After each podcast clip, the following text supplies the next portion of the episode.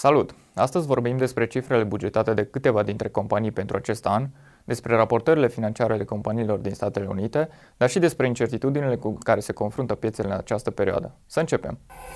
În bugetul de venituri și cheltuieli publicat săptămâna trecută, Nuclear Electrica, companie controlată de stat în proporție de 82%, a dezvăluit și rezultatele preliminare înregistrate în 2021. Astfel, din combinarea datelor legate de cantitățile și prețurile certe aferente tranzacțiilor de vânzări încheiate, rezultă că valoarea producției de energie electrică preliminată a fi vândută în 2022 este de aproximativ 5 miliarde de lei. De asemenea, compania estimează profitul din exploatare la 2,52 de miliarde de lei, marcând o creștere cu 173% față de cel bugetat în 2021 și rezultând o marjă de profit de 41%. Printre principalii factori care au influențat veniturile din exploatare au fost prețurile estimate de vânzare pentru energia electrică. Transelectrica, operatorul rețelei naționale de transport al energiei electrice, și-a bugetat un profit brut de 1 milion de lei aferent anului 2022, față de un profit brut bugetat de 40 de milioane de lei pentru anul 2021. Compania estimează un consum de energie electrică mai mare cu 6% și costuri cu 75% mai mari la achiziționarea energiei pentru consumul propriu tehnologic, circa 1 terawatt-oră, costurile ridicându-se la circa 648 de milioane de lei. Bugetul va fi supus aprobării AGA luna viitoare. DN Agrar, societate care urmează să se listeze la bursa locală, a anunțat că a primit aviz favorabil de la Consiliul Concurenței pentru achiziționarea fermei de vaci de la Apol, de la fondul de olandez de investiții Gârbovac CV. DN Agrar va plăti 11 milioane de euro pentru fermă, urmând ca pe parcursul anului să investească 3 milioane de euro pentru creșterea producției de lapte cu 50%. Pentru efectuarea acestei tranzacții, DN Agrar a obținut un împrumut de aproximativ 14 milioane de euro de la ING Bank.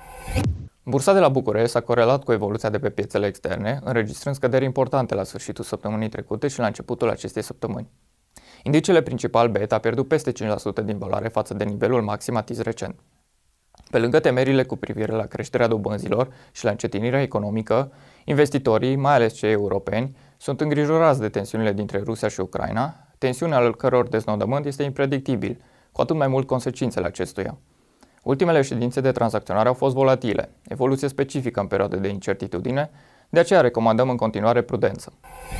General Motors vrea să folosească tehnologia Fuel Cell în generatoare ca să asigure încărcarea mai rapidă a bateriilor.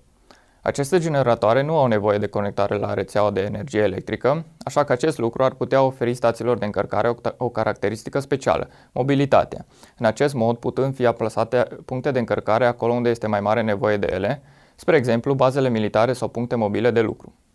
Compania spune că aceste noi generatoare vor putea înlocui cu succes actualele generatoare cu benzină sau diesel, utilizate pe șantiere, la sediile companiilor, pe platourile de firmare, la concerte, pentru backup-uri de energie ale bazelor de date, ale spitalelor și ale altor companii. IBM a publicat rezultatele financiare aferente trimestrului recent încheiat. Rezultatele obținute de companie au depășit așteptările analiștilor. Profitul companiei a crescut cu 72% față de aceeași perioadă anului trecut, IBM înregistrând un câștig pe acțiune de $3,35, în timp ce veniturile companiei au fost de 16,7 miliarde de dolari, așteptările analiștilor fiind de 15,96 de miliarde de dolari. Microsoft a obținut în al doilea trimestru al anului fiscal venituri de 51,73 de miliarde de dolari, peste estimările analiștilor care erau de 50,88 de miliarde de dolari. În ceea ce privește profitul pe acțiune, acesta a fost de 2,48 de dolari, în timp ce analiștii se așteptau la un profit de 2,31 de dolari pe acțiune.